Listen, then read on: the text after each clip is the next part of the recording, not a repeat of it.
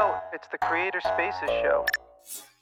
Welcome back to the Creator Spaces Show, and today we're talking about monetizing your creations with Brendan McAdams. This conversation highlights the best ways to monetize your creations and the importance community building holds to your business. Let's get right into it. Do you consider yourself a creator? Man, that's such a weird term. Like, it has a certain connotation to me. It's got this self importance that I bristle at. Hey, and at the founder. same time, it's an important word. So let's be provocative here, right? Yeah. So it's builder, developer, founder, entrepreneur. They all have a certain meaning. And creator is a fine word in and of itself.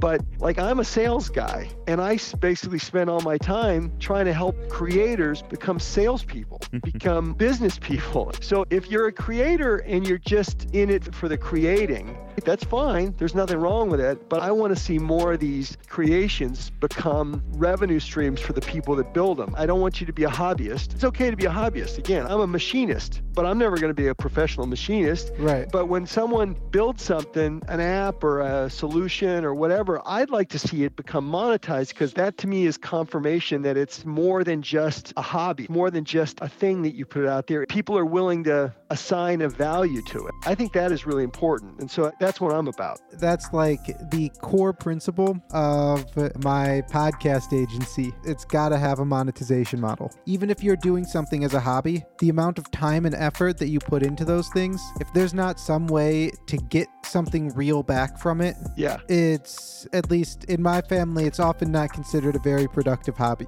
Many people think that it's only a dream to be able to convert their hobby into a source of income. But the thing is, if you don't believe in yourself, you've already lost half the battle. The best way is to find a job that allows you to apply your hobby and also strive to build relationships with entrepreneurs who've successfully made a business out of their hobbies. Who knows? You might just get a long term partner like Brendan did. You're a founder yourself. Yeah. What have you founded over the years? Yeah, most recently, and the one that's got real potential has been this company that I've co founded with a business partner I've known for a long time, and it's called Expertscape. And it identifies and objectively ranks medical experts by specific topic. And I always say, geez, I hope none of the listeners ever have to go there. Because when you do, it's because you're looking for someone who's really knowledgeable about a medical condition, and you're looking for a second opinion, or you're looking to find somebody who's really a specialist. And so we've been generating revenue for the last year and a half, and it's been exciting. And I think we're starting to really hit our stride a little bit. We've got several academic medical centers as customers, and I can tell the audience that is a really It's difficult. difficult customer to get.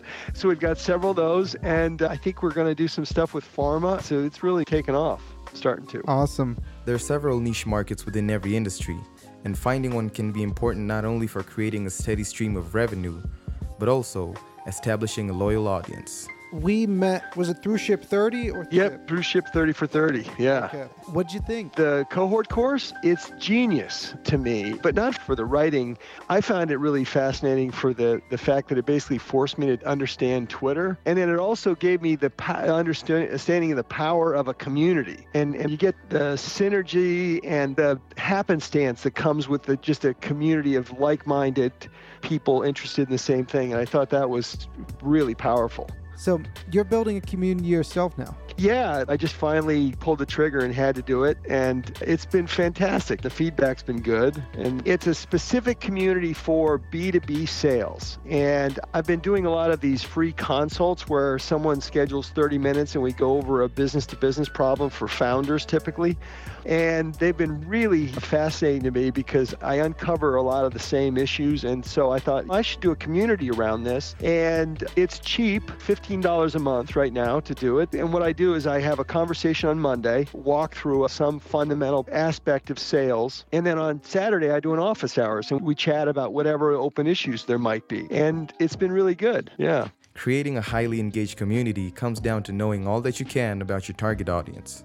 Understanding what emotional and environmental factors affect their day to day will help you connect with them and provide a lot of context for your interactions.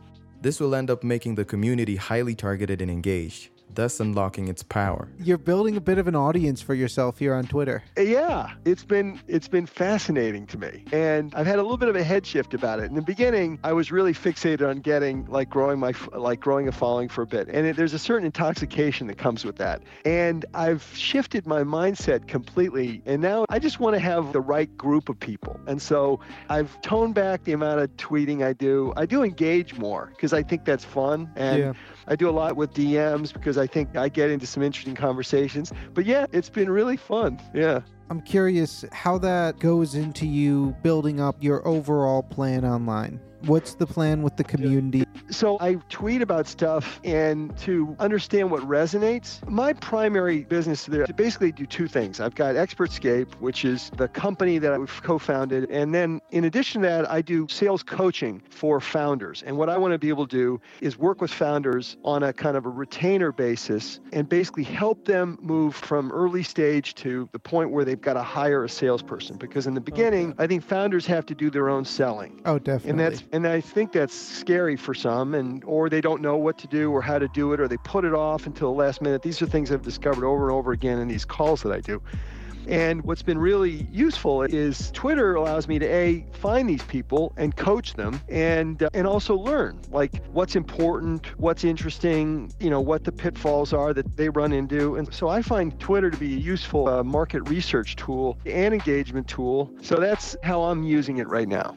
Apart from significantly improving your visibility, Twitter gives you the opportunity to personally interact with your target audience and potential customers or clients.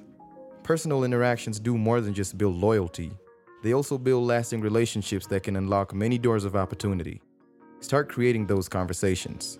Reply to relevant tweets, send DMs, and find other ways to offer value. So I see the ladder now. You've got the big play with Expertscape, but that's a slow burn. Yeah. And then you've got the community, and I know that price is going to go up over time, but that's going to then leverage into some more of that one on one retained coaching, and that builds the base right there. Is that it? yeah, I'm not sure about what raising the price or not because this is going to sound funny when I say this, but I really didn't do it for the money. I really did it because there's something fun and exciting about getting a community of people together. And there's a serendipity to it that I really find fascinating. The- thing that I liked about Dickie's program, the 30 for 30 thing is is that I ended up having a bunch of really great conversations with people and I've gotten become friends with them like you and a bunch of others and now I've got all these people that I talk to on a regular basis via Zoom calls and then things come out of it. This community was started out as a growth course idea with a buddy that I ended up connecting with through 30 for 30 and he and I brainstorm a bunch of things and I, I'm sure I will end up working on something together at some point.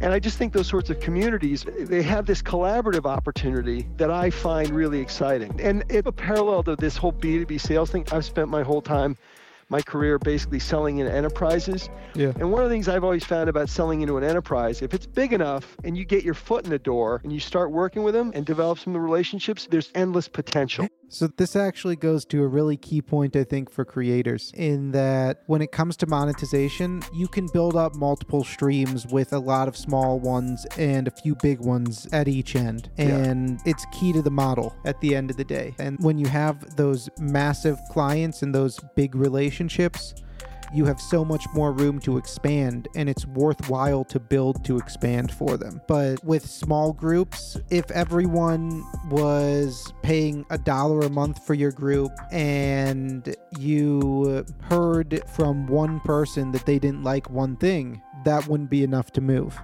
And Yeah. so it's much more difficult to build a feedback loop if you don't have enough people involved. Yeah, exactly. And you can afford to really support them. If it's an enterprise client or a large client, you can afford to dedicate time and energy. And uh, that's a callous thing to say, I guess, but you can really be custom and you're putting your eggs in one basket. But it's like that old adage, but just watch that basket, you know? Yeah, and once you've got say 5 or 10 of those, Yeah, losing one doesn't kill you. that's right. Yeah. And that's a big difference.